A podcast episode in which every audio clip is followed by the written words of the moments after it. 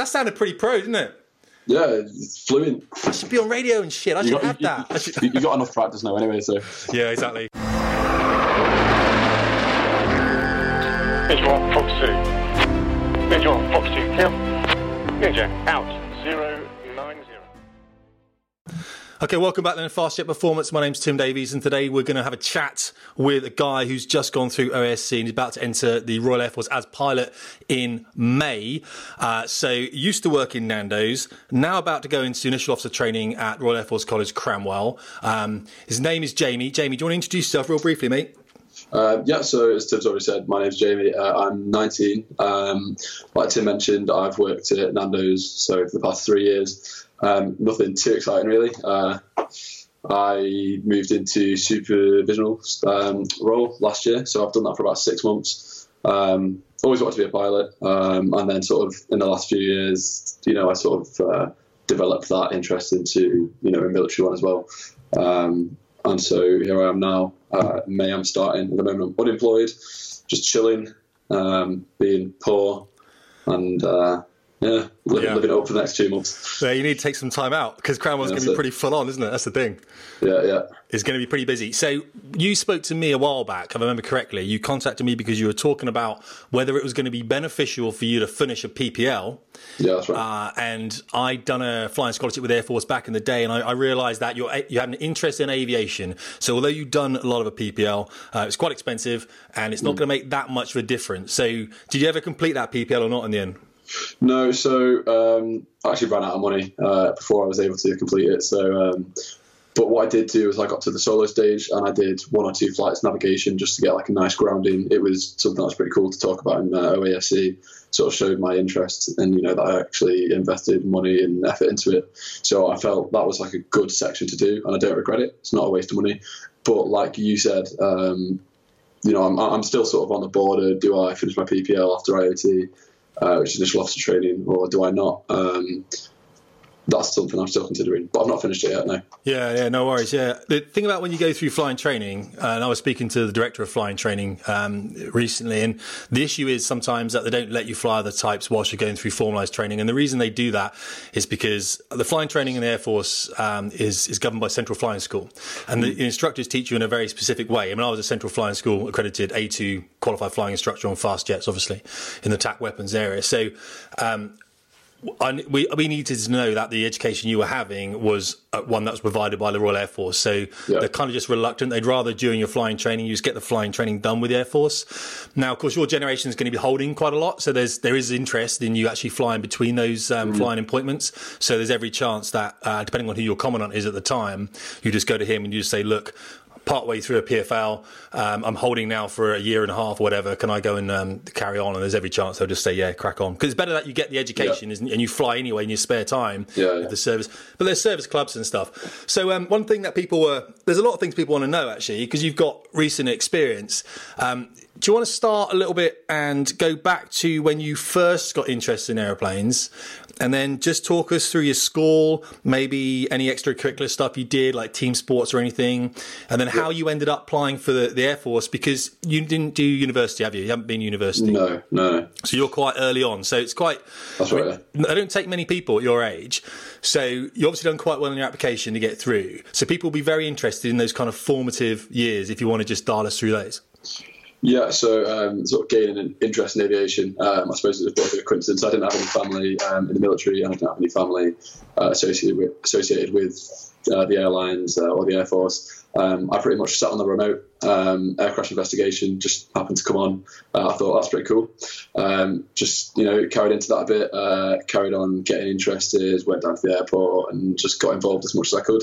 Um, obviously, from the age of five until you know maybe fourteen, there's not an awful lot you can actually do in terms of actually you know flying wise, as opposed to sort of smashing out the simulators, um, which I would definitely recommend for sort of building your cognitive abilities. Um, so yeah, up until then, I sort of just had it as sort of a passion. Uh, I always wanted to um, be an airline pilot originally. Actually, um, I joined the Air Cadets um, when I was 13 with a pretty naive goal of just learning to fly. I didn't really think of it as like a semi-military establishment. Um, so I went in there. Um, I was there for three years. Uh, I didn't step in a plane, uh, and I actually achieved pretty much bugger all, um, which kind of annoyed me. Um, and so that almost spurred me on to look at the uh, officer roles because when I was at the age of 16, so I sort of had a bit of time out of cadets and I went back.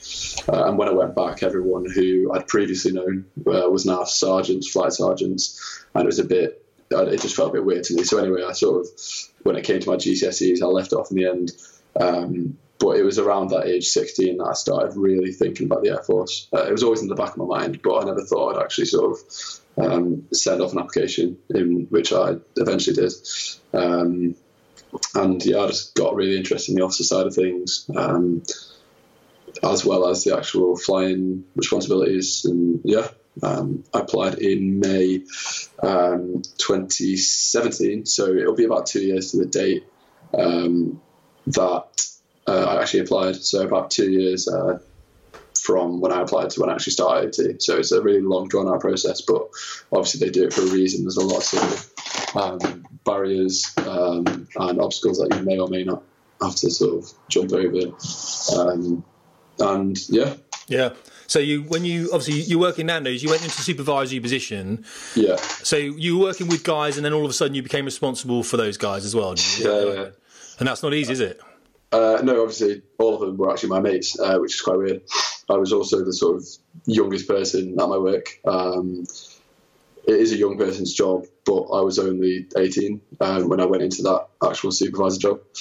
Um, so yeah, it was a bit of an interesting transition. The actual guys, you know, my mates were actually pretty supportive, but it was, you know, quite difficult for the first couple of months to get a good divide between sort of being, you know, the manager and sort of uh, being everyone's mate because you don't want to just go in and be completely autocratic. You don't want to um, be so laissez-faire that you know there's no point in you being there. So yeah, it was an interesting transition. Yeah, there's a fine line, and you'll find Yeah. it in the service as well. Because uh, I think we spoke before about how you'll come out of IOT or something, and all of a sudden, especially as you're holding now for a couple of years Yeah, yeah. for EFT, elementary flying training, there's every chance that responsibility for command's going to come early in your position, and you'll be given some logistics or, or administration kind of role where you'll be the most senior person, and you've been literally six months in the Air Force looking after all these SACs, LACs, and everyone else there that have been in there a lot longer than you, of course, and Yeah, of course. I mean, the recommendation I always have is to speak to the most senior person there and say to them, look, this is, you know, this is the first thing I've done, or this is quite new to me. I'm not, this isn't my, this isn't my role at all. Can I, can I have a chat with you over a coffee or something and maybe just lean on you for some advice? Never be hmm. embarrassed about that in the service. You know this already. There's some Yeah. great men, and- there's some great men and women at all ranks. There really are. And everyone has their struggles. Everyone is struggling in their own little bit. Your hmm. job is just to facilitate their, their world and make it easier for them. So I quite envy you guys in a way because you get a lot of holding time that sounds silly, and I know it's Yeah. wrong, but see what I've seen is is a slightly different side to the service to most pilots um, that have been just in piloting roles. I mean, I went out to uh, a ground tour with the U.S. Army in Afghan back in 2011, and when I landed at Bastion, you see the Air Force at war. You see the, the, the whole of the Air Force at war. And what I what I say to the young people like yourself going into the service now is if you're coming out of Cranwell, you've got to make those holds for yourself, else someone will make them for you. Yeah, yeah. So you know, find someone, find a department somewhere, and it, you know, start a typhoon squadron if you want to. But then speak to the regiment flight on the base and say, you know, you guys active around the world anywhere? Is there anywhere I can go and learn what you do? You'll, you'll find it fascinating. It'll be really interesting. So Definitely. you went. Obviously, you've. Um, did you do team sports and stuff? Did I hear that there somewhere? Yeah, I played a lot of rugby. um, Yeah, yeah, Sort okay. of, uh, from the age of seven until I injured my shoulder, decided it probably wasn't best to. Yeah. If I wanted to pass a aircrew medical, I thought I'd better sack it off. Um, so I did a lot of rugby. Yeah. So do they ask you about team sports and stuff at OSC for the interviews? Yeah, anything, um, anything to do with teams. You know, whether you've been in cadets, scouts, Yeah. whether you've worked, done volunteering, um, extreme sports, uh, obviously normal sports, know, football, rugby, anything at all. And no matter how sort of minuscule you think it might be, literally mention it. It's just sort of another bow to your arrow. And, um, Absolutely. Yeah. Absolutely, because I speak to some people uh, and they have very difficult. They have a lot of difficulty in selling themselves. They say, and I say to them, "No one's going to do it for you when you're in that room." you know what I mean? Yeah, yeah. It's, it's not about it's not about bragging or anything. It's literally use maybe three keywords or whatever, and Yeah. just get those keywords out when you're talking about something. And you just got to sell yourself in there. Don't be embarrassed about it. It's it's really the one or you know, only might have one or two shots at it. So academic wise, um, what did you study at A level then? Uh, so A level, um, nothing that you would actually, you know, link to a pilot. I did business, economics, uh, and drama. Yeah. So quite the sort of opposite of what you'd expect. Um, I remember when you spoke to Carl. Um, so if you guys haven't seen the video, he's a Navy guy who's now um, at Britannia College, um, and he's doing the Navy side of, of things. So he's going to be a pilot. Um, but what he said was, you know, he did his subjects because he was interested in them, not because they were applicable to, you know, flying. At the end of the day, they're going to teach you how to fly. Um, and if you can show that you've got that actual cognitive ability, um, it doesn't matter what you've done. Um, I mean, I did actually start doing maths and physics. I got a U in physics AS. Um, I failed my economics AS level, um, and maths I quit three weeks in because I just Yeah, yeah, it, it, it wasn't me. So um, yeah, all that, been that that. Yeah, been exactly. there, we? Yeah. yeah. Yeah, so I, I was I did that at my A levels as well. So I got two E's and an N at A level. So what I did is um, uh, I went to university for an HND. So what I try and get across to people, and you know this already, because this is exactly what we do in the Patreon uh, when we talk about in the Warrior Forum, we talk about embracing failure and using it as a lesson to move forward, don't we? Yeah, So yeah, and I, I, the the problem that you have in flying training sometimes, I've written about this before, and some people disagree with me, and I couldn't care less to be honest with you. But sometimes when people haven't failed in flying training, they get towards the end of the flying training and they build up so much pressure about Yeah. not failing that they just have an absolute nightmare, and it's really hard to recover them because internally they they literally collapse. So failure is really good, and you know you having those knocks or whatever, and you knowing how that feels inside, and then um, being able to recover from that is really important. And that's probably what the uh, the board saw. They they saw a guy who's you know was able to kind of go, you know what, I've I've kind of quit something, uh, Yeah. which is a bit embarrassing. Um, I failed some stuff, which you know I'm not feeling happy about myself, but I picked myself up and done something about it yeah. uh, and that's the key. So, and then obviously, so you did that. I love the fact you did business, economics, and drama. I, I talked at uh, rugby school. Uh, must have been about six months ago. Actually, it's quite a Yeah, while back now. actually, yeah. yeah, yeah. And on, I mean, we'd spoken their economics department. And on the wall was written quotes, and they were really contrarian as well. They weren't, you know, feel good Western capitalist quotes. They were, they were just, they were really interesting stuff. And I remember thinking these young, these young people at rugby are seeing this stuff all the time, and it's broadening their views. you know what I mean? Yeah, yeah. I think I think economics and business is really interesting to study. I must admit, I'm very interested in that. And then drama, I tell people that as well. I think I might have mentioned that it on either something I've written or something I spoke about recently, where I said, if you want to do drama, go and do drama. I literally said that like yesterday or something, you know. so that, yeah. I didn't I didn't realize you did that. Um, okay, so you then you realize you put an application in. Is it all run by Carillion still? Is it? I don't know how that's working. Um, so it's a lot of it is done by well, a lot of the army actual application is done by Capita. Capita, The actual um, the actual RAF application itself is run by the RAF, but Okay. the it's the, the initial medical that's outsourced. Now, it's interesting that Carl initially applied to the RAF because I initially applied to the Navy. Yeah. Um, now, what most people don't know is you can apply for the Navy and do your aptitude tests early. Um, so I applied when I was 17 um, to the Navy, um, got my aptitude test out of the way, um, again, whilst I was 17. Um, and then as soon as I turned 18, became eligible for the RAF, uh, straight up switched up the applications. Now, it wasn't something that I sort of went in um, with that in the sort of uh, foresight in my mind. You know, I did actually, you know, think, all right, yeah, I'll, I'll go for the Navy and perhaps I'll actually have um, concurrent applications. Yeah. Um, but in the end, I decided to focus on one. And after sort of speaking uh, to the Army, the Navy, and the RAF, I realised, well, I'll, I'll just swap it over to the RAF. And and what that meant was, um, say for example, you, know, time is valuable. And say for example, I failed the aptitude tests when I was 17. Well, I could do it again when I was 18. If I failed them, you know, six months later, you know, that's six months of wasted time.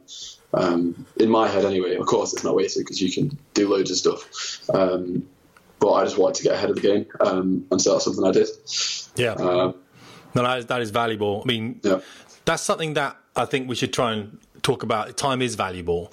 Um, Especially at your age, when you've got a limited time to get an application in, and if you're if you try and get into the Air Force or the Navy, and there's a period where well, as we know, coming up pretty soon, I guess, is they're going to start restricting applications because, as we saw recently, they've got 350 people holding within the service. Yeah. That's, that's going to be cleared pretty soon. There's methods about you know how to get rid of those people, Right. um, and I'll speak to people about those methods. But if they all of a sudden they turn that wick down about recruiting people in, you might have to sit around for three or four years. You might have to go to university or something, you know, and, and then really you want to have got an application in already if you could have done.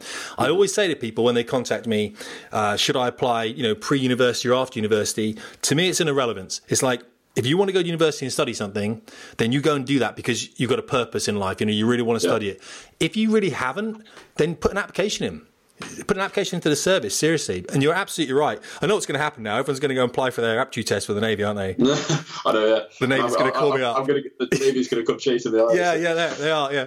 No they're going to come to me is what they do. Because the navy it's quite funny. If you put an application to the navy a lot of the careers officers because i'm a big fan of the navy it's where i started off of course. Yeah, same, same. um, they uh, they they send all the guys to uh, Fast Jet Performance to read all the essays and stuff, and then all the guys contact me, and I'm like, I'm like, thank you, careers office, for sending these these you know 15 people to me to, to answer emails. Um, so you went up then, you did your CBATs with the Navy first, I guess. Yeah, Same yeah. place, is it? All that. Uh, yeah, so it's a Cranwell. So before you do that, you do. Um, I can't remember what the test is called. I think it's just called like a recruit test or something. Um, this is at the careers office to make sure that you can, you know, do a bit of spelling, do a bit of, you know, yeah, you've that. got basic sort of comprehension. yeah, yeah. Uh, it, it's easy. You can you can prepare for it. Um, you do that once you've passed that, um, and they don't give you the score. I remember I asked, and he Ah, just sort of told me to shut up and get on with it. Um, so I went off to uh, Cranwell then, yeah, and did the flying aptitude tests. So that's what the Navy call it, the FATs. Yeah. Um, which of course is the same thing as the Yeah. army and, and the navy. Uh, sorry, the army and the RAF. Um, did that. You get the score um, on the day, um, which is fairly nerve wracking. I remember the I was sort of third in line uh, in the waiting room, and the first two people before me came out crying. so um, Brutal. Yeah, no, it is, it's it is savage. Um, so anyway, I went in and um, sort of expecting the same sort of fate, and uh, yeah, so he gave me the results. Um, I then took them, uh, went on, um, almost booked uh, my. Um, so you do fitness tests before AIB, I believe Okay. um, in the navy.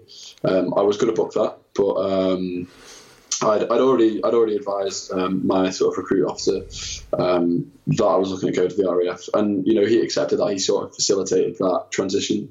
He didn't just say, "All right, well, bugger off then." You know, he he, he was quite helpful, which I was pretty surprised at. Um, so I decided not to go any further with the navy application. Um, I then did a filter interview for the RAF, um, which is it's just a sort of face-to-face interview um, with the commanding officer of uh, the recruiting officer, Yep. the recruiting office. Yeah, um, it's pretty similar style to OASC. Um, it's a bit longer, a bit more drawn out. It's not as intense. It's not as quick fire. Um, and what will happen there is, um, you know, they'll either say you've done brilliantly, um, you've done good, go, you know, go to OASC, or they'll say, okay, you can go, but it's probably best you come back and do it again. Yeah. Uh, obviously, or, or they'll just outright say no. Um, Yep. of course. Um, but they are helpful. You know, they want to get you through. Uh, that's their job. Um, and so they give you as much advice. Um, they'll put on workshops. You know, um, if you contact your careers office um, and say, "Listen, I want to do a, um, I want to practice a group discussion. Um, do you think you could do that?" Um, I don't see why they wouldn't try. They did Okay. it with um, me and a few other guys, Okay. um, and we all, you know, saw each other again down the application. That's brilliant. That is so brilliant. Yeah, it's useful. That's massively Yeah. useful. So that's great advice right there. Is get in contact with the careers office. Now I've heard this before. Actually, I've heard that. Uh, now I've heard it. Now this is just me hearing from people write to me that the Navy tend to be very active in getting people into stations and getting them visiting days, whereas the Air Force are a bit more kind of backlogged a little bit, and they don't tend to do that as much. So yeah, there's no harm in asking, though. Absolutely not, is there? To say, look, can I just come down, maybe get a group discussion together with some other applicants, and we'll, you know, be assessed by someone. That's that's a really cool thing to do. So you've done that. Um, you then, so you're at OSC. Then you've done your CBATs and everything. OSC, and there were some specific questions from the Patreon uh, group, Yeah. the Patreon forum, then that people have asked. Um, let's have a look then. You're in the forum itself, so any kind of fallout from this you can answer, which is good. Saves me from doing it. Yeah, that's it. they said, uh, right, okay. So one of the questions here then was, what do you think that you had or that you used the most to get you to the position where you are now? So was that was that sheer determination or grit, or was that like a passion for flying, or was it self belief? Is there anything that you can sort of elaborate on a little bit? Um, I mean, I, I, I sort of read a post a while ago that you did. You know, I think about the word passion, and I know you're not uh, too. Yeah. Yeah. So, but there is that. Yeah, there is that. There's a drive, and it's something that you want. Uh, it was something I really wanted, um, and it's something I still do want. So, yeah, I did have a lot of determination to do it. Yeah. Um, when I started off, um, I was still in this half mindset. Um, you know, I was in the mindset that I want to be a professional pilot, um, whether that's RAF, whether that's commercial flying instructing, aerobatics, anything. Um, so I don't think at the start I would have been overly disappointed if I failed the aptitude test. Yep. But after I came out with a pretty good score, that's when it sort of hit me that right, well, I've got an opportunity now, and so that's where yeah, everything I did. Yeah. Um, I really made sure I sort of spoke to the right people, and definitely do. You know, if you know someone who's gone through it, um, don't hesitate to annoy them. You know, the worst they can do is tell you to shut up, and and that's it. You know, I've messaged you about five different occasions, Yeah, and you, yeah. helped me out when you could. Yeah. Um, you know, so I just got in touch with as many people uh, as I could to to get advice. Um, obviously, uh, you work on your fitness. Um, you know that's a given. You know if you if you prepare for that beforehand when you go in, that'll be all right. Um, and yeah, you know I think makes sense. Makes complete sense. Yeah. I'm not against passion. no no no. I've, re- I've written about it, haven't I? Yeah. I, I just see it as it. Um, I prefer purpose. I think that's that's a better thing. Passion burns brightly, and then I, I wrote an essay called "The Passionless Pilot," and it was because one of my students on phase four was it phase three? I can't remember. It was on a Hawk anyway. It might be the Hawk T one. Uh, I remember him telling me, "Look, I just I'm not passionate about this anymore." And I was like, "Well, of course you're not. You've been doing it for Yeah. three and a half years. of course you're not passionate about it. You know, this is a job. This is why they pay you money. You know, if you if you're passionate about something, go and get yourself in a glider or something. But um, that's the that's the problem with passion, and this is why when I don't want people thinking that whatever they go into, they have to be passionate about the work. They don't. The work has to be purposeful. Eventually, that is, by the way, because I'm Yeah, sure yeah. Nando's wasn't purposeful for you, was it? But No. I mean, I used to push trolleys at Asda and stuff. Don't get me wrong, that wasn't purposeful either. But there was something very um, physically challenging about it. Uh, when you said about exercise there as well, something I'd like to just highlight the fact that although you, you're doing exercise for your um, physical sense and everything to make sure that you're fit enough for all the tests, exercise is extremely good for the mind. It keeps you calm in, in situations that are quite stressful and everything else. So, Yeah. you know, really get after that um, and really get yourself in the gym and beast yourself a little bit if you are working up. It relieves that stress and that pressure. That's excellent. So, obviously, did you have an app or anything that you used to practice for all the um, the CBATs? Or did you have anything like that?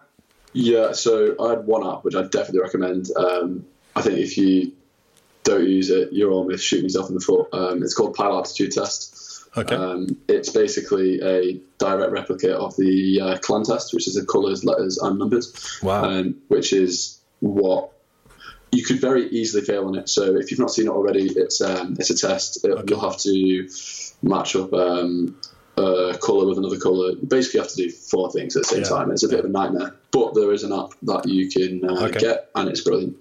Um, I'll get a link yeah. on the uh, on the site or something. I'll give the Yeah, guys a call, see whether we get some kind of discount on that or something like that. That'd be pretty cool, Yeah. wouldn't it? no, of course. mass discount users and stuff, they probably tell me where to go, won't they? That's, that's what happened. So that's fine. So obviously using apps, that's cool. You talked about simulators before. Any particular flight sims you use then?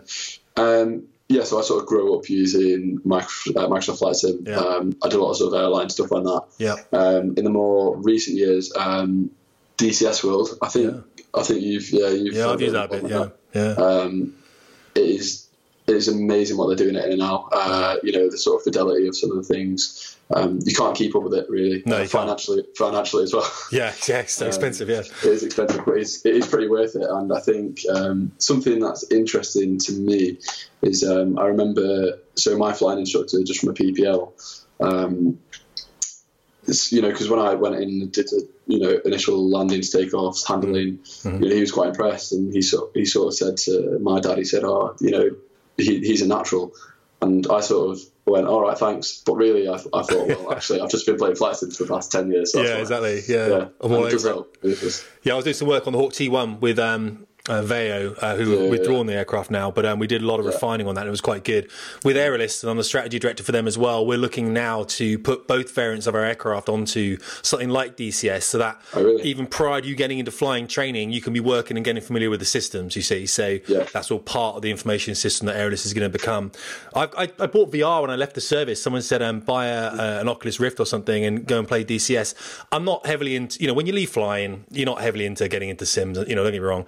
And uh, I, I can't bother to work all the buttons and stuff. And it does change so, so much. But I got into the Harrier that I downloaded Yeah. and uh, I got airborne on that thing with the all the VR on and stuff like that. And as I got airborne, it was exactly, I'm not being funny, it was exactly like getting airborne in the Hawk with the T2, just throwing the gear up, uh, flaps, checking all the all the panel, looking out, just checking each, each horizon and stuff. I was like, this is surreal, you know? Yeah, honestly. And I just raced around the airfield just shooting stuff, so it's got to Yeah, take yeah, a board. um, okay, so we got that then. So we talked about the next one then was um, just before we started talking, was about the command situation exercise. I don't know much about this. This came out of the Patreon group. Someone was interested in uh, how you briefed your teams and how you tackled the tasks and handled any team failures. Really, on there's two, isn't there? Am I right in thinking there's two? Yeah, so well, there's um, there's a few group group ones. So you've got um, you've got an actual lead, so where you're in um, you're in the lead of your what's called a syndicate, which is I think a group of like six people or something. Okay. you know, like that. Um, within that syndicate, you then go and do a lot of group exercises. So you do a group planning exercise, which is sitting down and you know figuring out speed distance time. Um, they'll throw problems at you. You just come up with you know innovative solutions. Um, you have a group discussion, which is where you just sort of um, you get chucked a random topic. You know. Um, They'll say Brexit discuss, and you know Yeah. you have to say why it's an absolute minefield and awful, and etc. Um, or you can be the devil's advocate, um, Yeah. and you know you can challenge it, even if it's not what you believe. They don't care. Um, Okay. They don't care what you think, as long as you actually have the sort of uh, guts to say and you know sort of have a bit of conviction what you're saying. But Yeah. like what you were saying with the actual lead, um, so that's more sort of um, you've got a bunch of planks, uh, get from A to B. You can't touch the floor. You can't do this, and you've got a certain set of parameters. Um, I said I didn't get anything out of cadets. Um, the one I'll sort of retract that a bit. The one thing that I really did learn is um, the way the RAF want you to sort of uh, lead in these situations. They want you to be very sort of vocal, very like standing up straight. You know, Okay. being very clear, concise uh, with everything you say, uh, being enthusiastic, uh, listening, because it's about followership as well. It's not just about leadership. Yes, it is about fellowship. Yes. Yeah. Um, and you know, essentially, what I would sort of say is, you're not always going to have the answer uh, to your exercise, and quite often, well, actually, no one, no one actually completed them. None of us did. Um, but if you don't know what you're doing, quite often your team member will um, make a suggestion. Now, the people that failed were the people that sort of just disregarded what they said. The people that did a bit better, um, you know, they had a quiet word with that person and then they took ownership of that idea and then sort of applied it as their own. So they're using their team's initiatives and then um, giving their own directive and their own leadership, um, which is something you want to do. Use your team always in those exercises. There was a Star Trek exercise, and I don't watch Star Trek. Someone told me about this. Um, It was an exercise, wasn't it, where they, they couldn't pass it. I can't remember what it was called. And I was only looking at it like yesterday. Oh, there we are. The Kobayashi Maru. Right. I'm not even into. It's in No, the no, no. Starfleet Academy. People are into this stuff, like you read about. Seriously, right. That's- that's yeah, it's all good, isn't it? I mean, I'm not. own, yeah. Someone said that to me. They said, "Oh yeah, yeah. Have you seen the Star Trek films?" I was like, "No, I haven't seen any of them." He's like, "I couldn't believe I hadn't seen Star Trek films." So uh, you know, that's that's my life. Is I need to go and watch Star Trek now the rest of my life. But um, that Kobayashi Maru thing was the um, the trial that they do where in the Starfleet Academy that you can't pass apparently. And Right, I think one of the key points that you just said there is some of these command tasks probably can't complete can't can be completed in the time they give you. They just want to see how you get on with that. Yeah. So um, that's really interesting. That's quite important. So then that was pretty much the the command task. Then let's have a look. Then there was the last one that came out of the group here, and this is a bit interesting. This is a bit subjective. It really just says if there's anything that you think that set you apart from the rest of the guys or girls at OASC, uh, and that's because there's a guy in the group that went for uh, WSOp, and uh, he's he's joining in June, I think it is. Um, and he was deemed uncompetitive to pilot. And he's also asking, it's a bit of a two part question. So first part, did you, you know, what do you think set you apart from anyone? I mean, did you see other people like bickering between themselves and you decided to stay quiet? Something I don't know. I'm not putting words in your mouth. And then, what roles do you expect to do whilst in flying training? Hold, and how do you feel about this? And we'll chat about holding again in a second. Yeah, yeah. So, yeah. do you see yourself when you were there at OSC that you were in any way different from anyone else that was there? Okay, so the sort of scoring, um, the sort of scoring brackets are split down into a few different things. So you've got um, you've got your CBAT first off. That is a numerical value that they give you Okay. that will put you up or down. Um, there's the fitness. Again, that's a numerical value. You're either you've either got good fitness or bad fitness, Yeah. and that'll you know accordingly put you up or down. Um, so you want to max out them as much as you can. Okay. Um, now the actual team uh, the team exercises, I'd say, you know, I think I think I'd be lying if I said I could think of one thing that sort of like yeah set me apart from everyone. Um, there's a lot to your application, and the interview shouldn't be underestimated. It's a really really important time to sell yourself. Um, but to be honest, the group exercises they are just about confidence, um, confidence, humility, um, and you know quite often. Um, you, you know you just need to get you just need to get involved really. It's, it's about it's about participation. If you want to be there you want to be there. Yeah. um, and if other people um, are sort of being a bit quiet you know get them involved um, you know I think it's just about it's just about being keen honestly. It's really about being keen you know run over the hurdles jump when they say jump do do everything um, to the, you know to the absolute best best that you can do. But just make sure you're you've got a nice divide between um, being, you know, having all the right ideas and saying the right things, but you also don't want to be overbearingly uh, loud, obnoxious, or annoying. Because I actually saw, um, you know, you can actually see the sort of directing staff literally tell these people to be quiet, and it's kind of embarrassing. And you'd hate to be in their shoes, so don't be don't be overbearing.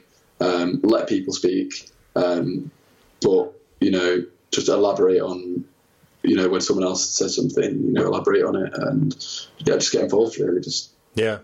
do. Yeah, It's the That's all I same. say. Yeah. It's the same. My my dad, my father's a Royal Marine. He said the same thing. You know, it's you know, it's not training unless it's raining type thing. And there's always that oh, kind of it. that, that bootneck humour. You know what I mean? And it's Yeah. it's a very dark black humour. And the key, even when you're like you know you're in these events, is to keep smiling, isn't it? And to keep moving through it. And it's an experience. and I say to people, look, they this is the thing about being selected to even get to OASC in the first place is they're obviously interested in you.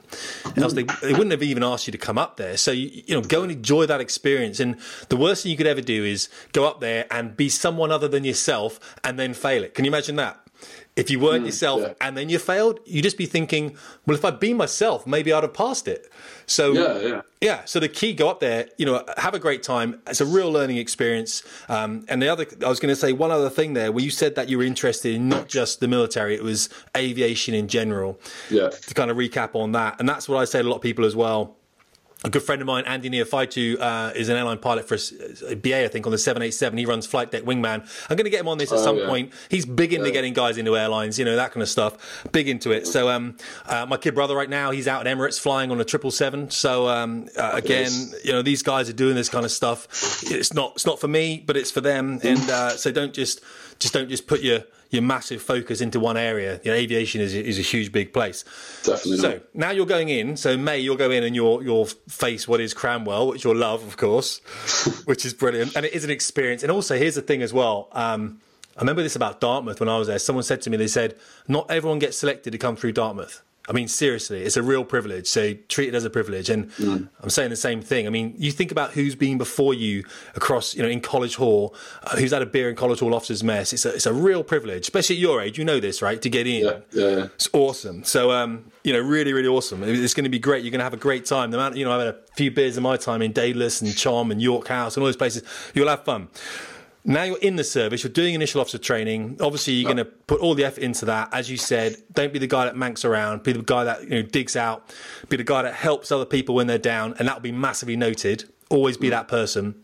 Yeah. Um, So you come out of Cranwell now. So now, obviously, you're probably going to have to wait a couple of years before you start flying on EFT on the on the Grob Prefect. yeah. And yeah. you knew that before you stepped in. You know, that's the thing. did. Yeah, yeah. I, yeah, of course. So you know, there's going to be a time that you know you're going to have to put up with the fact that you're in flying training, but you're not. Um, but before you before you even applied, then you were aware of the fact that holds in the service were quite excessive. I think the report came out recently that said it's going to take seven years to get someone on the fast jets. Now, by the time you start training, of course, that, that will come down because I, I, know people are interested in reducing that. Five yeah, years for multis, four years for rotary. It's quite a long process. Yeah, it is. Yeah. So, but you knew that before you joined, but that's still something that you that didn't bother you at all. You were like, I still want to get in there and be an officer in Her Majesty's Royal Air Force. Yeah, I didn't actually know when I applied. Um, I don't think it would have changed my mind. Yeah. Okay. Uh, yeah. But I, you know, there's, there's a there's a guy, um, a friend of mine, um, who's pretty much directly a year above me in every sense. So um, in the sort of, so I didn't go to the same school as him. Yeah. Um, but he's a year above me in school. Um, he's a year ahead of me in the RAF. He finished um, IOT last year. Um, he actually got back course, um, and his hold, he's ended up with the Red Arrows. Yeah. So um, you know, happy, happy days for him. He's he's had a couple of flights with them. Yeah. Um, and you know, hopefully I'll uh, land myself a fluky little hold like that. But um, like I'm sure you're about to say, um, the holds aren't always that uh, that glamorous. Yeah, they'll be fine. Seriously, they will be fine. I would mix it up because yeah. once you're in flying training, uh, you are probably not going to be able to go and nudge yeah, a regiment yeah. and, and, get an awesome regiment hold out somewhere. Regiment guys are awesome. That's the thing. I'll go go and see the regiment flight. Those are those are a bunch of awesome guys. You know, they're they're. Mm. People don't realise what they did out in theatre and stuff. They're very, very undersold. They're like the special forces type thing in protecting air bases. It's just they're incredible guys. Go make yeah. friends with them. You'll learn a lot. But also, you know, phone up squadrons, and you'll be briefed on this when you're in anyway. The Royal Air Force is about flying, and you're going to be a pilot. You've got a responsibility to educate yourself on flying, and you know this. So don't spend all your time going off and playing with with regiment flight. you know, at some point, yeah. at some point, you've got to try and get yourself flying. And um, yes there's a group captain Moriarty at the moment is Commandant 3 FTS. He used to be a boss of mine on 208 Squadron back at Valley on the Hawk T1. He's a great guy. You'll meet him. Uh, he's very interested in getting people on holds airborne. Yeah. So, you know, yeah. um, go and speak to his office, get yourself down, go and play with Prefect, go and play with um, well, phone up the Hawks, for example. I mean, you mm. know, when I was I was in Navy, I held down at Fradu, which was seven three six. Now, there's no reason why you, if you can't get a flying hold on jets, you could phone up seven three six. That's Barry, is it? I believe down in Culdrose, mate of mine. Yeah. If you're still there, um, but phone up Valley, you know, we used to take holding guys in on T2, used to fly them all the time. In fact, when I was um, a flight commander, they get more flying than I was. I was like, seriously, you flying again? I was like, you need to do yeah, my yeah. job. Yeah, the guy, there was a guy there who was always in the jet. I'm like, geez. Um, so that's pretty oh, cool. And then anything in between. So one thing we haven't talked about, of course, and I know people will be interested, is what what ambition you have for what type you want to fly. Mm. Have you thought about that at all? Um, yeah, well, I suppose I'm I'm sort of. Uh, the same as every fast uh, fast jet jock wannabe. Okay. So uh, I, I, yeah, I'd love to go down that route. Um, I wouldn't throw my rattle out the prime if I didn't get it. No. Um, I'll happily fly anything, but I would be really, really determined to um, to yeah get onto the fast jet course. Yeah, definitely. And I would say as well that I mean, by all means, you know, you got to tell people. One of the things, and we'll cover this in the Patreon group as well. We go deep into this in the Patreon group. Um, you can't expect people to know what you want. The reason I ended up flying fast jets, I think I've told this yeah. story before, and I'll be real brief because yeah, I want to hear yeah. more from you. But I actually went to the senior naval officer at Cranwell as I was finishing EFT, and the whole thinking was that everyone, I was a naval officer at the time, of course, um, everyone on the Firefly at the time, all the Navy pilots, there was just this thing about going helicopters. It just, just was what you did. You went helicopters. Yeah. And I thought, well, I, will give I'll give Harry a shot. You know, why not? No one else seems to want to do it. And uh, so I just walked to his office. It took me ages. He was on the other side of the camp at Cranwell, and I just knocked on his door and said, "Can I have two minutes?" He said, "Yes." And I said, um, "I just wonder whether there's, you know, is there a chance I can go onto the Harrier?" And he was like, "Oh yeah, if you want to, yeah, it's fine. Everyone wants helicopters. If you want a Harrier, I'll put you through." It was that simple. It was yeah, literally, and if I hadn't done it, I'd be on a helicopter. I'm not saying it's a bad thing because my, no, my, best man at my wedding, Chris, is, is, a great guy. He had an awesome career on Lynx. He's a great yeah. guy. There's some awesome careers out there on all types but people can't be expected to know what you want to do. Yeah. Okay. You, fair enough. You've got to tell people. Yeah, and that yeah. goes in life. It's a life lesson right there, isn't it? You've got to tell people. You know, um, make it clear. So. But by all means, go and experience other things as well. I know people that have been out to theatre on Chinook and stuff like this and had an awesome time. And uh, my my kid brother's career on Hercules, he was a Herc K Jap, uh, captain. He had so much more of a varied career than mine. I mean, he went rogue in Afghan, all sorts of crazy stuff, working with the Americans, wearing bandanas and double strap pistols and all sorts of crazy stuff, landing on dirt strips at night, and you know, I mean, awesome career. Don't get me wrong. Um, Yeah. And I sort of sat around air bases on on jets, so. Each career has its own fundamental interests, so don't don't Yeah. reject all of them. And the more you get to know them, the more you might find you prefer something else. So that's why you need to go and speak to people, basically. Yeah, of course. Yeah. So, all right, cool. So you're going to find something to do. Um, you're going to bounce around the Air Force looking for some some awesome things and stuff like that. And then, how do you feel about? Because I know I know people are interested, especially your generation. So operations, that kind of thing, being away from home for a long period of time. You'll probably be a bit older. Actually, you won't, of course, because you're 19 now. So you'll be mid 20s probably when you're operational. Yeah. Um, probably won't affect you too much though. And a lot of people only go in at 24, 25. Of course, they're not going to be operational till their early 30s, starting a family. So a lot of bases quite remote. Um, have you got any feelings about that? What about if you go fast jets, for example, and you go from prefect on the east coast of the country, and then you go all the way across the valley, and then you do your T6 and your Hawk T2 training, and you're at valley for two years. Now, how do you feel about that?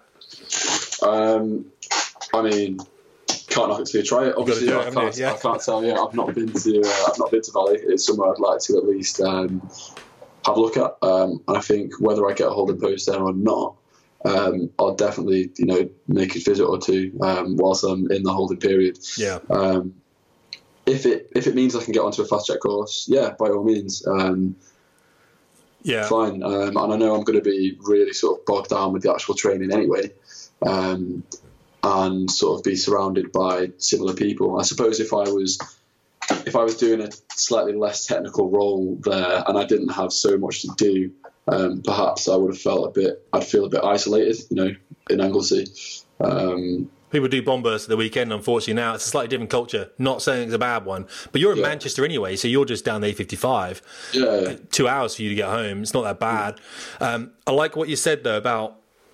That's obviously where flying training is. That's some of the best flying you can do in the country, by the way. Out of Valley, go to LFA seven, low flying area seven, extends all the way down to um, the whole of Wales, and you get yourself out there. And this is when you see the Machynlleth Loop and all those kind of Dolgellau and everything else down there. So it's some great valley flying.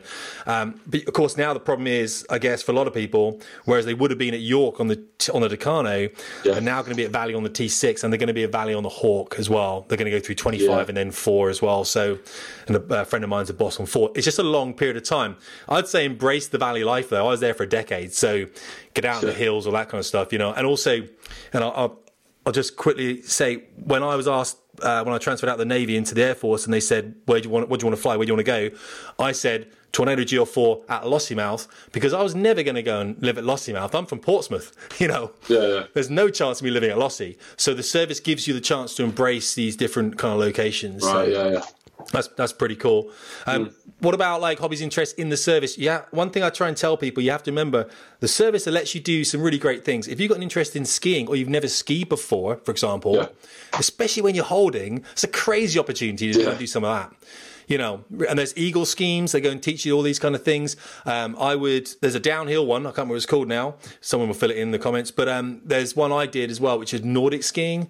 So go and literally walk around Germany in, in, in January, I think it is, on Nordic skis. That's that's really cool. There's a load of stuff to do, a load of sports where you are, especially. So really get yourself involved in that. Um, anything you're looking at then? So what's your long term plan? How long have you got to sign up for now? So it's 12 years with a Yeah. four year reserve um, commission at the end. So 12 to 16. Yeah, Um, absolutely. Yeah. Um, so obviously I, I'm 19, um, and at the end of the day, um, I think this this career is, especially the flying training one, is something that is you're going to invest so much in that I couldn't imagine myself. I don't think I would have signed up to it if I planned to get in and get out in six years Yeah. or eight years. So it's not it's not like a shock to me. Um, I think perhaps it might be more of a um,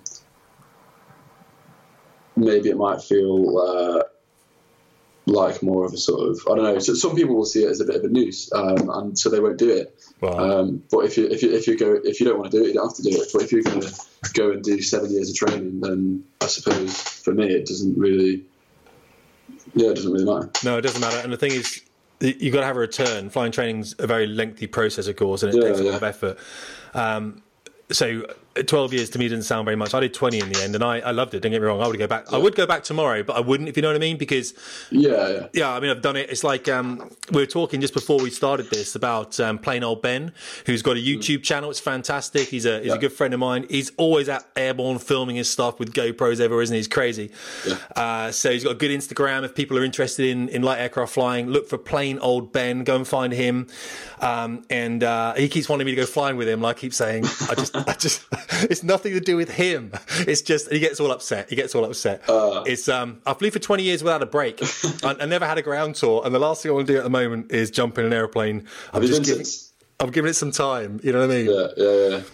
But uh, saying that, my brother wants me to go and visit him in in uh, Dubai pretty soon, so I'm gonna have to get on a big airliner, aren't I? And he's probably going to be flying it and shudder. I'll, uh, yeah, he's younger than me. So I have to look after him. But that's pretty cool. So we, what I was going to ask the last thing for people that really uh, are obviously following fast jet performance. I'll be putting a lot of stuff out like this. It's um. Basically, it's high performance for everyday people, which includes me now because I'm in business and stuff at the moment. Uh, what did you get out of stuff that I'd written that helped you? Was it in any way like motivating? Was that it, or was there? You do realize about failure? Was it, it was all right to fail? Thing? Or was there anything that you went? You know what? That's kind of helped me. I'm gonna, I'm gonna drive. I'm gonna use that as a kind of thing to move myself forward. Yeah, I thought a lot of the stuff on failure was actually really interesting. So I sort of initially started watching um, and reading your blogs, Yeah. uh, vlogs. Um, obviously, due to the fact that it was um, due to the fact that you were a you know military pilot, and I can't think of another RAF person um, that is on, on on YouTube. You know, there's a couple of US Navy, US Air Force guys doing that, um, but there was no one in the RAF, so that's why I got interested.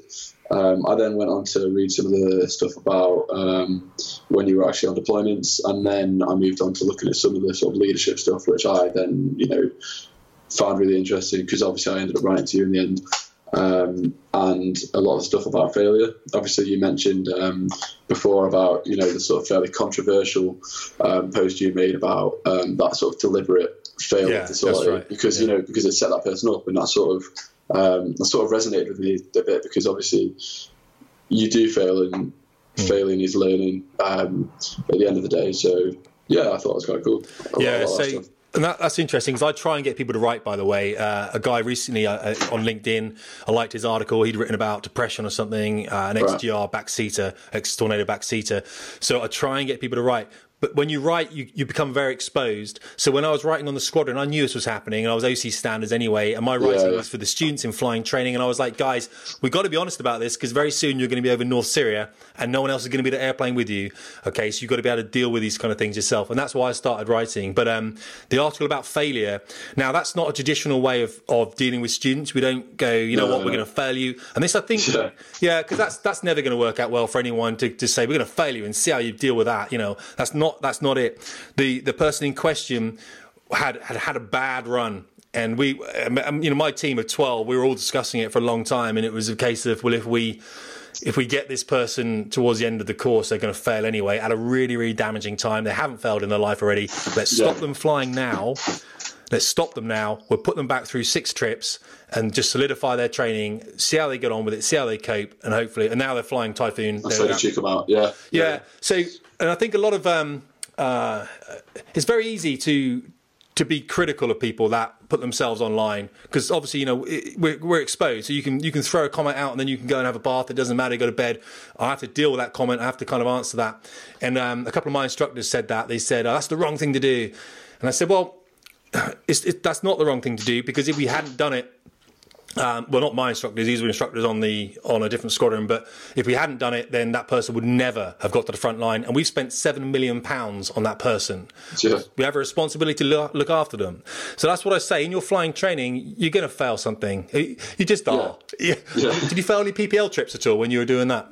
I've, I've not really done enough. No. to- Okay. Okay. Yeah. Um, but you, you will. I mean, it's one of those things. You never have. You never have great Yeah. days. You can. You, one of the things is you never see all the problems that everyone else sees. This is why you have course folders. You put all your tick sheets in so everyone can see them. Uh, the moment you start hiding your tick sheets, you know your course grade sheets in flying. The moment you start hiding them is the moment you're going to start failing trips because you're not gonna you're gonna hide yours, and someone else is not to show you theirs. The whole course fragments. Yeah. Then I come along as an instructor and I say, right, guys, we're to fail all four of you unless you give us your grade sheets now and you put them in that folder and you sit down and you read each other's grade sheets because I can't. I, I might give you a series of emergencies one trip. But your buddy, I have to give him a different series of emergencies, Yeah, and I have to give. yeah. So you won't see his emergencies, and he won't see yours, and, and you've got to share that knowledge. Mm. Yeah. You- So it's about teamwork going through the whole thing, and if you don't, you just see whole courses destroy themselves. It's horrendous, and there's no need to it. So um, there's no need for it. So we're quite animated when when courses don't look after each other, and we just stop them flying. Literally, right? You guys are going to stop flying, sit on the ground for a week, get to the bar, chat to each other, whatever, and come Yeah. back and improve. And if you haven't improved, we'll fail the whole course. You know what I mean? And it's been done Yeah. before. Courses have failed. So yes, you, you will take the knock if you do fail a trip. It's nothing personal. It's just that Yeah. they need to get that information in you somehow.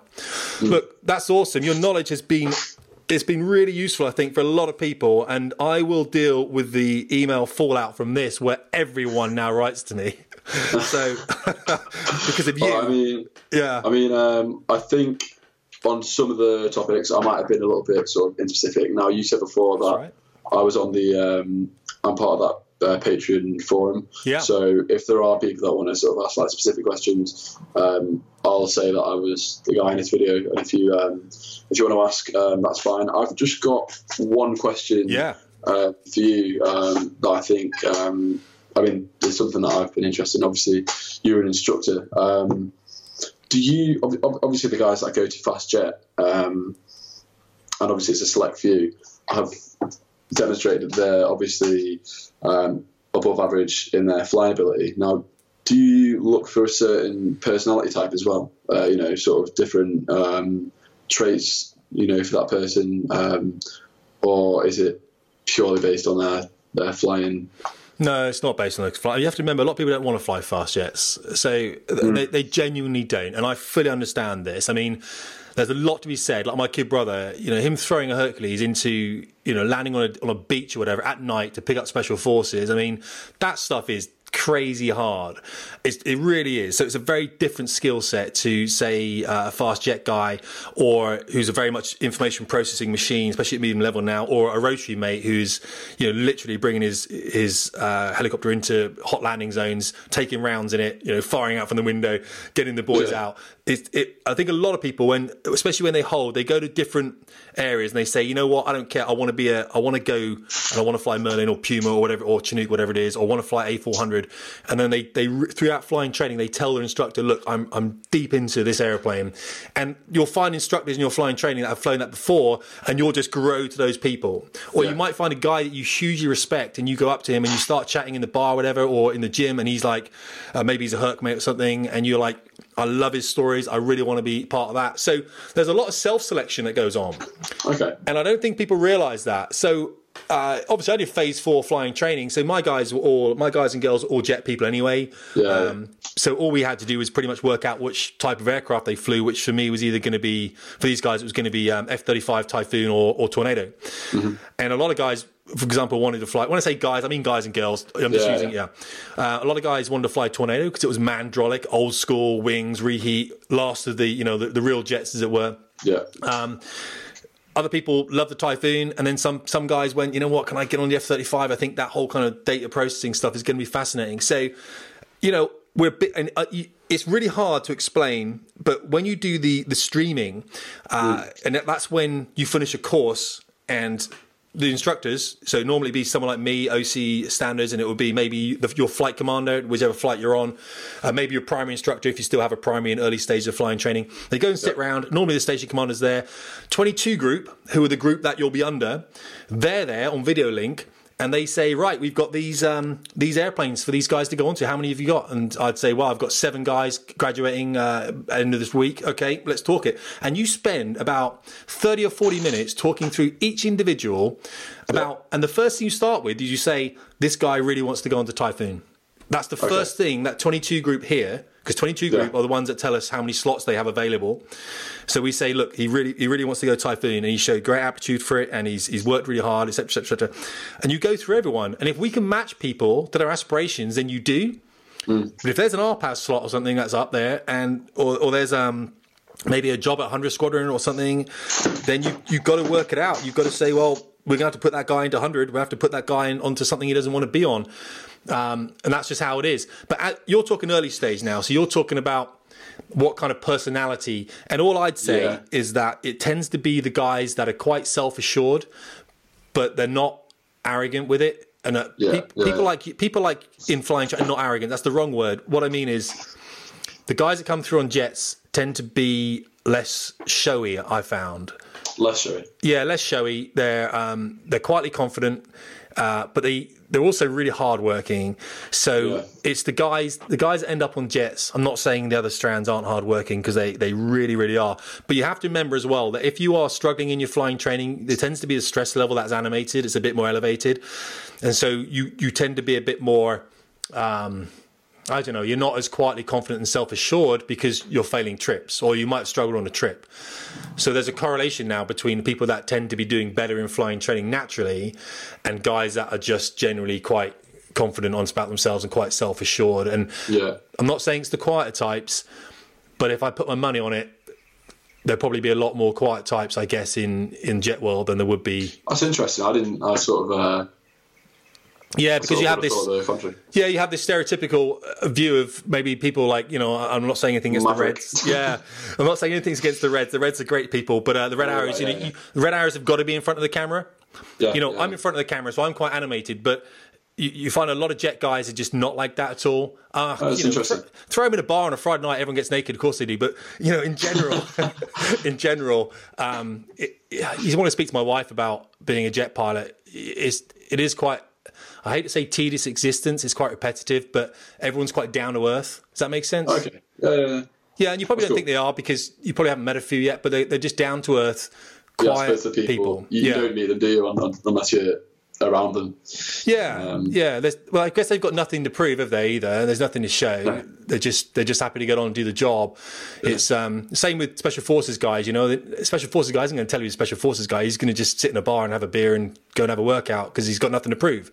Yeah. And a jet guy's got nothing to prove really. So, but also I think um, people that go onto jets and, and fly jets uh, within these flying training pipelines, they've kind of come to terms with themselves about failure a lot. They've said, if I don't make this, I've got other options. Yeah. I'm, I'm working hard enough. I'm working, that's the wrong thing to say.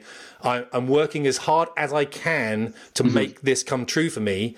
That if for some reason I don't get onto fast jets, Yeah. I know I've done everything in my in myself to try. I'm not going to look back and regret this because I've worked as hard as I can. Um, I've been on the squadron, you know, early. I've been on the squadron late. I've done the work, spoken to people about it, hit the books, helped out my team, helped out my course. You know, really got down to that. And if I fail something at the end and I just don't make that grade by a little bit, you know, I'm more than happy to go and fly something else, and I'll be really privileged to do that because I know that I'm an officer first and I'm a pilot second.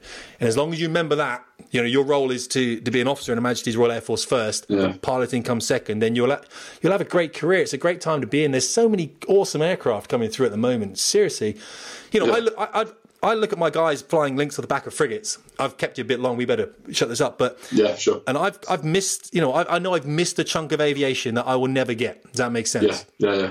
So um, I would love to have gone back and to being a Lynx pilot, flying at night off the back of a ship. That would scare the hell out of me. But you know, or doing what doing what my kid brother did. You know, um, throwing Yeah. throwing Hercules down valleys and stuff, and landing on beaches, and all the troops running out. Or you know, Mm. I think this it's just great. Whatever you go and fly now is just fantastic, and Sweet. that's it. So what I'm saying is, don't manufacture your personality. That's not the Okay. case. Just fall into whatever it is, I guess. Yeah, fall into whatever it is. But in flying training, just be that guy that's helping everyone else out Yeah. and be enthusiastic about it because you might not get the chance. And here's the other Yeah. thing as well, and I'll just leave you with this, just so you, just so you're under no illusions. But obviously, we've got a lot of people in flying training at the moment. Um, we're going to get them through. I say we. I'm not involved in it anymore, but you know, I know 22 groups. I speak to them. They are. They have got plans to get them through. We've got contingencies in place. Um, but obviously, holding is a bit of an issue. But back in 2008 what happened was they realized they had too many people in and they they um, they, they in effect sacked 170 students from flying training. And I was one of the instructors and a lot of the students literally went overnight got great jobs with Cathay and some other airlines. They're doing very well now. They're getting you know, yeah. they want some big money. But so they've obviously you know every cloud and stuff. But what I'm saying is if for some reason you're not enjoying your flying training, and then they make a whole world of guys redundant, you'll regret not enjoying your flying training. Does that make sense? Yeah, yeah, just really appreciate what you're doing, what you're going through. It's a really unique experience. And, you know, when you get on a frontline type, whatever, give me a call and we'll, we'll talk about, you know, how those three or four, hopefully three or four years have gone. If it's, if it's six or seven, then something's gone wrong, isn't it? But we'll do that. We'll talk about your journey, but that'd be awesome. To, um, yeah, have you got any other questions for me? You know where to find me anyway. You're in the Patreon group. You know, seriously. Yeah, yeah. I'm always pointing a phone at my face and giving you guys free information. This this stuff is this stuff is you know uh, wherever I am, I'm saying here's some stuff I want to tell you. You know what I mean? I say it's free. It's not actually because you're paying twelve dollars a month for that privilege. You're so lucky. Oh, that's all right. Yeah, I know exactly. It helps me buy these really posh microphones and stuff. Yeah, yeah. We've covered the use of simulators, which um, we've stressed is very beneficial. We've said that Air Training Corps does have some benefits. It's called Air Cadets now, isn't it? Air Cadets does have, yeah. yeah, it does have some benefits, and I think anything like that, I mean, it's got loads of benefits. I just didn't read them. yeah, no, I, It's, I, it's, it's an amazing organisation. Yeah. It, it really is. It's struggling a little bit with the flying at the moment, but it's coming back in now with AEF stuff. So um, Yeah. th- there's a lot of air experience flying. Um, love the fact that you did not go down that pipeline of doing maths and physics and what you went. I'll do business because that's interesting. Business is interesting. Right. Economics is, is is fascinating as well. And then you went and picked something you really wanted to do, which was drama. Which, which obviously allowed you to uh, to pull the wool over the face of OASC with your acting abilities, isn't it? So that's fantastic. indeed. We're not going to tell everyone to go Navy aptitude test first because that's a bad thing, isn't it? Yeah. I get swamped with emails otherwise. Um, and the, you mentioned the app, that pilot aptitude tests app. So I, I'll try and get a link to that. It's an, it's an iOS app. I don't think it's on Is it- Android. Is it iOS? Yeah, yeah, but there's um Okay. there is a um there's another app called CBAT, literally it's called CBAT, uh, which has got that and more. So Yeah. write that down as well. Yeah. Um, and yeah, no, to be honest, I thought I thought I'd throw in the uh, throw in the Navy thing and, and let you let you figure it out. Um, Yeah, yeah. Because it was it was a bit it was a bit, bit of a fluke one for me. I thought I, I thought No, it was right. good knowledge. Good knowledge. Uh, and, and there's no reason why we shouldn't exploit that. I tell people to put in dual applications.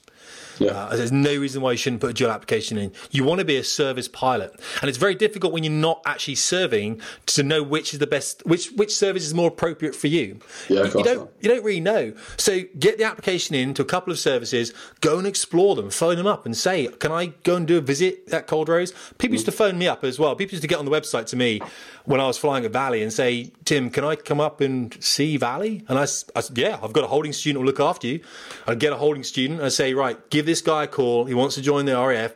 Bring him up here. If we can fly him, we will. But we might not be able to. But we'd definitely get him up a Valley and show him around the squadron." So. Yeah. If you don't ask, you don't get. You know that's the thing. So um, yeah.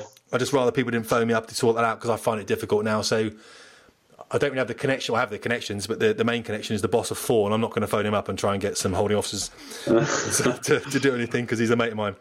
I mean, is it a lot of um, is it a lot of sort of who you know in the uh, What for, for? Oh, for when you're going through and you want to hold, you want to go on holding? Yeah, ju- just for these little, you know, um, Um, uh, no, not really. It's not who you know. No, you're when you're in the service, you have to remember that you're a, a fellow officer in the in the service. So it's not who you know. We don't we don't do that. Some people might say, yeah, it is. It's not.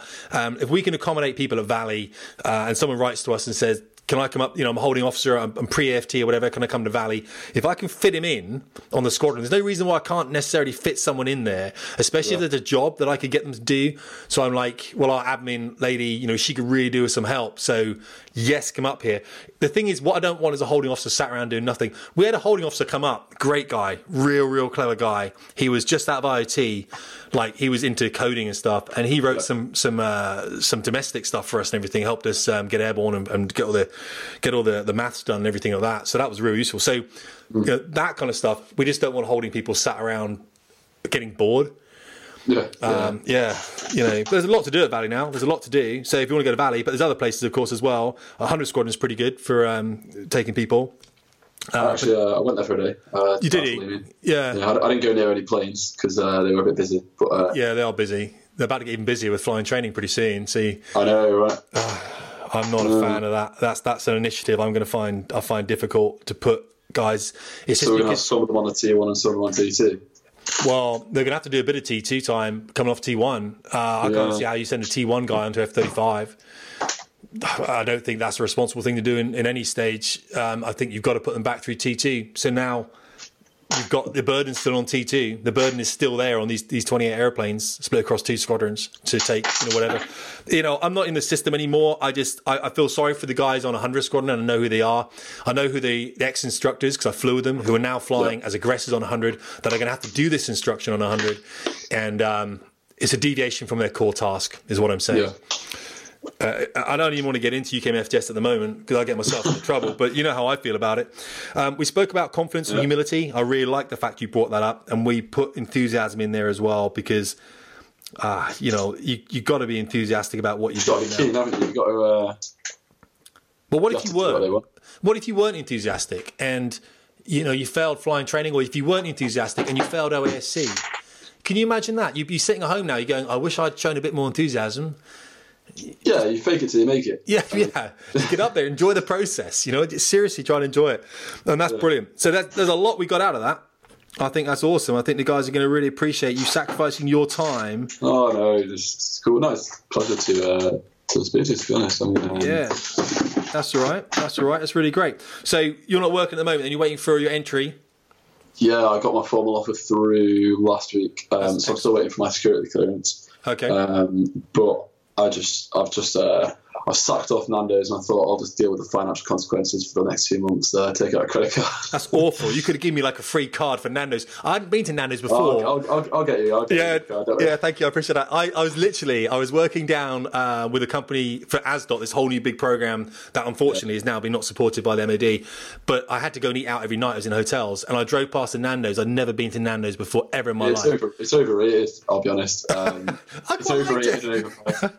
So I went in there. I literally, I went in. I didn't realize you had to. You literally, you, you go and order at the, at the till. Yeah, you, you, pay, do and yourself, you, yeah, then you sit down. So I went. I literally went up to this lady and I said, um, this this girl serving there. I said, I don't know what I'm doing. Can you get a menu? Can you order for me? And I'm just going to go and pay money. And, and that's what she did. She ordered me some chicken wings. Everything. I sat down. You, you put that sauce thing on them. I don't even. I don't. Yeah, it's Yeah, not me. You know what? It's it's uh it's, it's not everyone's cup of tea. To be honest, we get a lot. Like I um the the, the restaurant that I've worked in is in a really affluent area. oh yeah. Uh, it's, it's full of snobs. Um, a lot of who, who have no idea what they're doing. So they'll, they'll they'll walk in, they'll walk straight past you, and then they'll say, "Why are there no menus?" Oh, oh well, you've just walked straight past me, haven't you? that, that, that was me. I had no idea. I'm like, yeah, I'm lost. you, you wouldn't have been a you wouldn't have been a dick about it. You get a lot of uh, yeah, Seriously. get a lot of the, yeah, no, it's, it's all right. I've been I've been there long enough. Yeah, exactly. Exactly. You've done your you've done your time in Nando's. You've done your done your three years in Nando's. You you sacrificed yourself for Nando's. I should be very proud of what you've done. Excellent. Well, look, I really appreciate it. It's been a great chat. I'll um, I'll get this out over the next couple of days anyway, and um, hopefully you know people will really benefit from it. So I really appreciate for you feeding back into this, and um, that's awesome. All right. Yeah, no, so if there's um, if you've got a link to the actual Patreon forum, Yes. where the you know where you said the Fallout is going to come out, um, I don't mind answering some of them questions. Just, Yeah, just yeah, yeah. it'll Um, be um, yeah. Well, I, well, I'll, uh, what I'll do is I'll I'll, I'll put this obviously on Patreon in its full. You know, I'll put the full this this whole full thing there because what I tend to do is I tend to abbreviate a little bit now onto YouTube or something because it's easier for Yeah. for us to do that. And then what will happen? People will watch this on Patreon in the in the Warrior forum. And if you go onto Patreon and you just or Patreon slash Tim Davies, you know, you'll Yeah. find that that Warrior. You know where it is. You know, I'm saying for other people, the Performance Warrior forum. Come and join us in that, and uh, and that's where the people get this full. They'll get this full uh, interview thing, and then they can comment. And then if you want to be answering questions, or I'll answer questions anyway. Doesn't matter. That's It'll be in there. Yeah. It'll be cool. All right. Um, Sweet. I'll do this bit now where I sign off, and then I'll say goodbye. All right. Yeah. yeah, yeah, that's the cool. Yeah.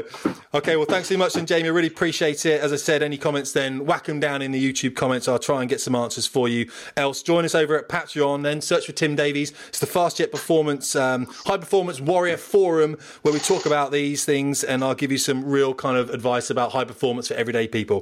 Thanks so much, then, Tim Davies, Fast Jet Performance.